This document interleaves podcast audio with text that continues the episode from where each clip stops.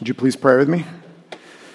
Gracious God, we thank you for the uh, opportunity that we have to listen to your word as it's being read and the opportunity that that gives us to be able to reflect on it together. Thank you for these stories that uh, John provides for us, uh, these scenes where um, you your followers were having conversations with the resurrected Jesus. Uh, and so help us to learn now from these conversations uh, about what it means uh, that Jesus rose again from the dead, that he is the risen and ascended Savior. Uh, we pray this in his name. Amen. Uh, so it's the evening of the Resurrection Sunday. So it's, it's we haven't even gone a, a, but a few hours. And the disciples are locked up in a room somewhere for fear of their own lives. Uh, and this makes sense if you stop and think about it. I mean, they've, they've had a kind of a crazy day. All of a sudden, Peter and John ran and the tomb was empty. And we're told that John is beginning to believe that he, he it's the, all the dots have not been connected for him yet, but he believes. Uh, we don't know what Peter thinks, but we know that when they initially hear the message from Mary uh, and from the other women that their initial response was uh, not that you know they weren't they weren't they were they were confused. They weren't sure what was going on. Uh, and so they are hiding because they're afraid of the religious leaders. And again that makes sense. Uh, remember it's the religious leaders who uh, hatched this plan to kill jesus. They're responsible for everything that happened. It's the religious leaders that convinced the romans to seal up the tomb. It was the religious leaders who worked uh, in conjunction with Judas uh, to set up the betrayal of Jesus. So it makes sense that they're scared and confused and that they're filled with fear and doubts. Uh, and so all of a sudden now, Jesus uh, assures them with his presence. Jesus shows up uh, in the middle of the room. Uh, and so here's the, the, the first thing that we see in this passage is that all of a sudden Jesus has this physical body, right? Mary was able to hug him. Thomas is going to touch him. Uh, he's able to, they're able to see the scars on his hands and on his side, but it's not a physical body because he's able to walk through walls or walk through locked doors. Right? There's this there's this really mysterious thing that's happening, and it's and it's uh, I think it's interesting and and really beautiful for us to stop and think on the fact that Jesus still to this day has the wounds of the cross on his body. Uh, so that as you and I go through life and we experience the scars of life, whether they be physical, emotional, or spiritual, as we go through life and we ourselves are wounded, that our Savior is a wounded Savior. Uh, that in the book of Revelation, when we have these images of a lamb on the throne, it's a lamb who still bears the marks of the crucifixion. That, that is the reality of Jesus for the rest of eternity. Uh, that when we see him face to face, we will see the wounds on his hands and on his side, maybe the scars on his head uh, as well. Uh, the disciples, we're told, are all of a sudden filled with joy. It says in verse 20, it says, The disciples were overjoyed when they saw the Lord. And again, this makes sense because Jesus told them back in John 16, He said to them, uh, I tell you, you're going to weep and mourn while the world rejoices. That's what happened right? They're, they're in deep sadness, and the religious leaders are like, Yes, we got rid of that guy. Uh, but he says, You grieve, but your grief will turn to joy. And that's exactly what's happening uh, in the passage that their grief is turned to joy because all of a sudden Jesus is standing there in front of them. And what does he say? He not only, he not only comforts them with his presence, but then he assures them with his peace. He says to them, Peace be with you. Now that's important, right? Because what had happened? Uh, what had happened in the garden? Right? They all bolted out of the, of the 12 disciples, right? Uh, one betrays them. Uh, let me see, do the math real quick. One betrays them, eight disappear, uh, and two, did I do my math right? No, nine disappear, and two are there when he's being betrayed, but one of them denies him.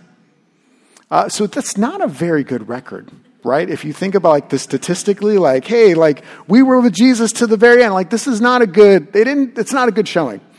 Um, and yet Jesus walks in and he says to them, Peace be with you. So he immediately sets the stage for everything that's about to happen. Like, hey, it's okay. It's going to be all right. I'm not angry. Uh, he doesn't scold them, he doesn't reprimand them. But then what he does do is that he challenges them with a mission and empowers them with the spirit. What does Jesus say? As the Father has sent me, I'm sending you. Now stop and think about that. Like, what do we know? What did, what did Jesus say about the way the Father had sent him, right? So we believe that Jesus is the, the you know, eternally begotten of the Father. He is God of God, right? But he, he, he was born as a man, and his mission, the reason he came as a man to, uh, to, to live in our world, was because the Father, in the Father's great plan of salvation, had something specific that he wanted Jesus to do. Uh, and Jesus gives us hints of this in the Gospel of John. Jesus tells us that he was sent in order to do the Father's will. Uh, Jesus was sent in order to speak the Father's words. Uh, Jesus was sent in order to do the works that the Father had prepared for him to do. Uh, and so uh, you realize that Jesus is now sending the disciples in the same way that the Father had sent him. And so uh, it stands to reason, doesn't it, right? That the disciples now are the ones who, these men and women that are in that room, are the ones who are going to do the Father's will and speak the Father's words and do the works that the Father had prepared for them to do. But it doesn't stop with them. Right? Uh, no matter what, you know, if you, if you want to dig in uh, to these passages, you know, you buy some commentaries and, uh, you know, depending on the commentaries you read, you know, people are going to disagree on all kinds of things. But, but everybody agrees, everybody agrees that the clear implication of this passage is that it, that doesn't stop with the disciples right? That the idea was that the disciples are given the words, the will, and the works of the Father to do, but then that then uh, proceeds so that you and I are now the ones who are sent by the Father and the Son to do uh, the works of the Father has prepared for us to do, uh, to follow out the will of the Father in our lives, and to speak the words that the Father has given us to do. But um, he, he doesn't ask us to do it on our own strength. Right? Just as Jesus was empowered by the Spirit uh, in, in, in, John, or not in John, in Luke uh, um, 4, uh, you know, the Spirit comes on Jesus as he goes into the wilderness.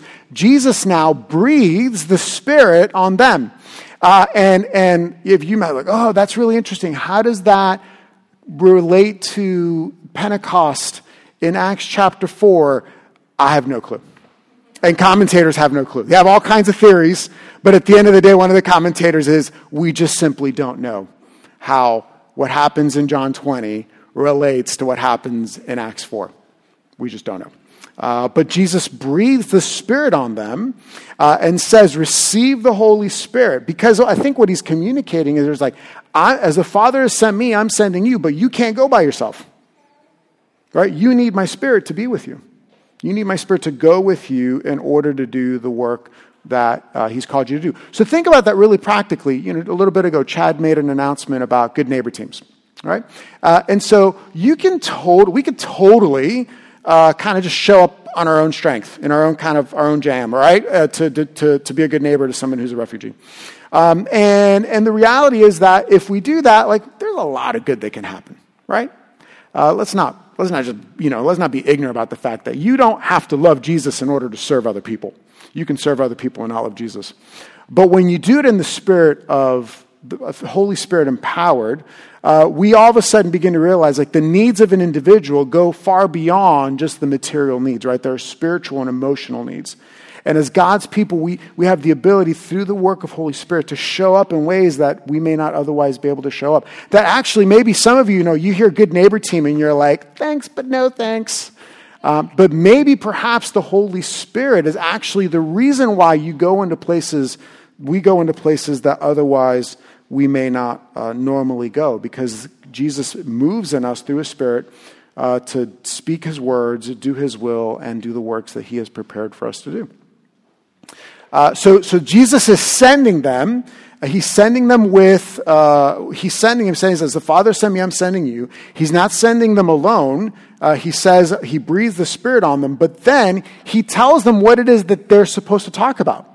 Uh, he says that in verse 23 If you forgive anyone's sin, their sins are forgiven. If you do not forgive them, they are not forgiven. So forgiveness uh, is central to what it is that Christians are supposed to be about. Now think about it, like that's really profound, right? Uh, think of think of the way that if we if forgiveness was a hallmark of the way that the church did life, uh, think of how different right, the last several years would have been, right? If all of a sudden I'm in a, in a small group with somebody and uh, somebody says something that, you know, like, ah, I can't believe you think that. I can't believe you hold that political position, right? Um, if, if, if, our, the, if the natural bent of our heart was like, man, I have been forgiven, and so I'm going to show grace and kindness to the people around me. Uh, man, so many things would have looked very differently, wouldn't have they? Uh, if forgiveness is the thing that Jesus came to do. So think about this, right? That the Father sent Jesus into the world in order to make forgiveness possible. Right? That the words that Jesus spoke were words that were ultimately pointing to the forgiveness that he would offer on the cross. That the works that Jesus did were ultimately pointing to the reality of new life that we receive through the forgiveness that Jesus provides for us. Imagine then that what Jesus is sending you and me out that He is sending us out with that same message of forgiveness, right? That we have been forgiven. So something that we have experienced, right? Something that has shaped us. We've received it.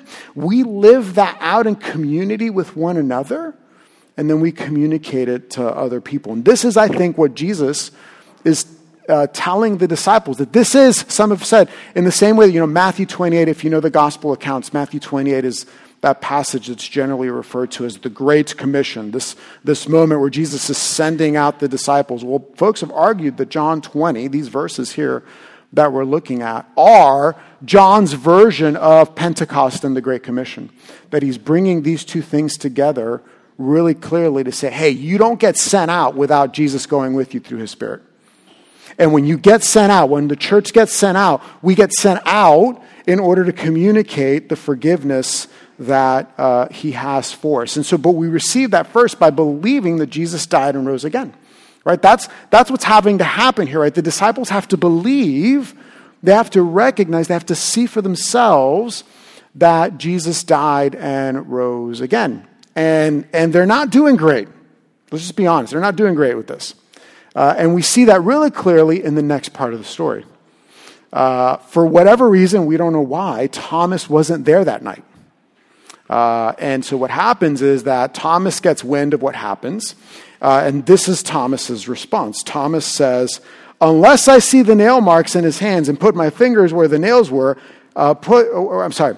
Unless I see the nail marks in his hands and put my finger where the nails were and put my hand into his side, I will not believe.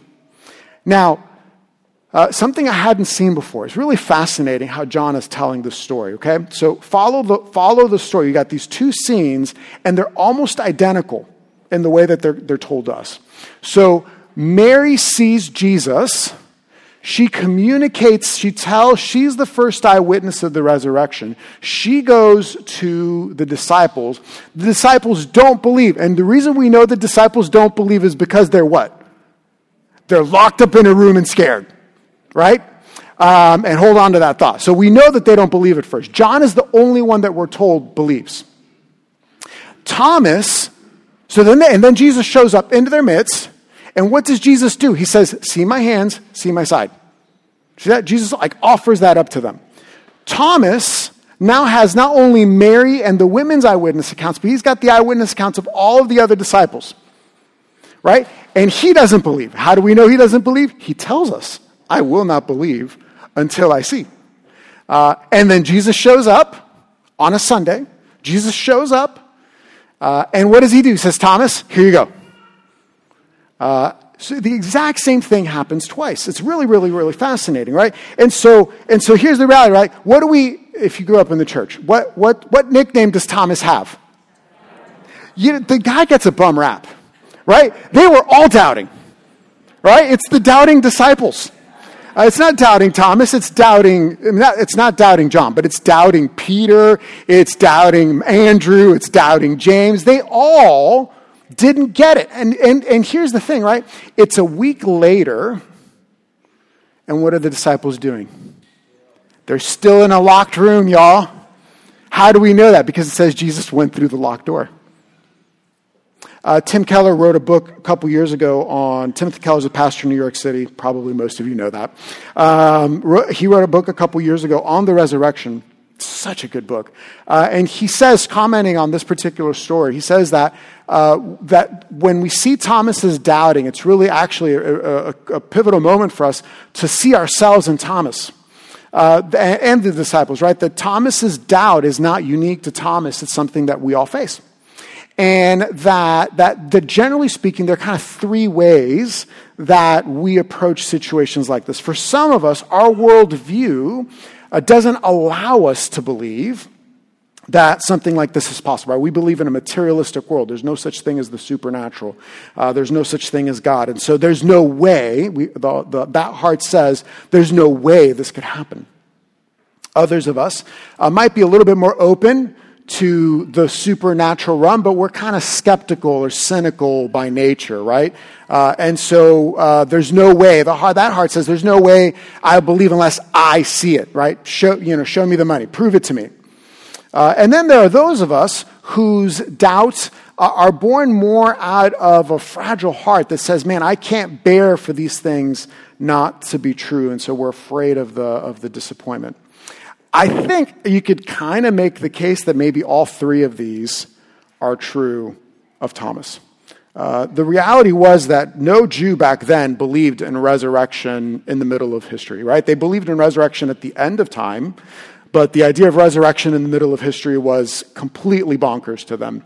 Uh, and I think it's very true for him to say, like, I can't bear the thought of this not of this being true. I can't I can't bear the thought of believing this and being proven that uh, that, that it's not actually true because these folks, these men and women, loved Jesus. It's a week later now, uh, and I think it's interesting, isn't it, to think that the disciples already were in the habit, two days after the resurrection, or the day of the resurrection, they were already in the habit of meeting on Sundays. Uh, the following week, they were in the habit of meeting on Sunday. So you see, what we're doing here is not just something that, like, got concocted at some point in church history. From the day of resurrection, people who follow Jesus have gathered together on the first day of the week in order to remember the resurrection. Uh, you know, Kate mentioned this in her announcement. Like, we all order our schedules in different ways, right? Probably for most of us, work uh, is, or school is the thing that, like, dominates our schedule, right?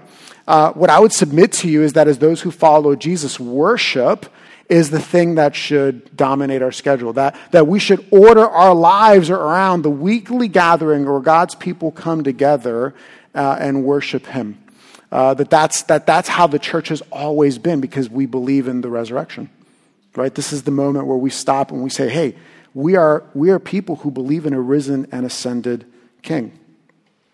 Well, so um, Jesus shows up, right? So the disciples are there, they're closed in. Uh, we don't know at what point in this process Thomas is like, I don't know what I think about this, you all are crazy. But a week later, the next Sunday, uh, they're in a locked room again. And this time Thomas is there, and we read the same thing happens. Jesus walks in. Right? Jesus walks in. And, and he doesn't say that there's any conversation with Thomas, but he knew what Thomas had said. Right? Because what does he do? He walks up to Thomas and says, All right, Thomas, here you go. Here you go. Believe. Believe. Right? I'm here. It's really me.